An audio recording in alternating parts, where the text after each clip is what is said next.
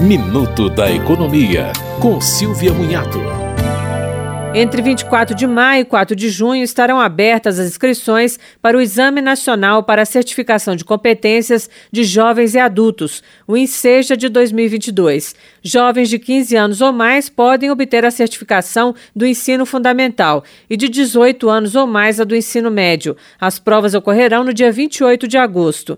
Este ano não haverá necessidade de justificativa de ausência para quem se inscreveu e faltou ao INSEJA 2020. Também não será necessário o pagamento da taxa de ressarcimento para os ausentes em 2021 que vão fazer as provas novamente. Você ouviu Minuto da Economia, com Silvia Munhato.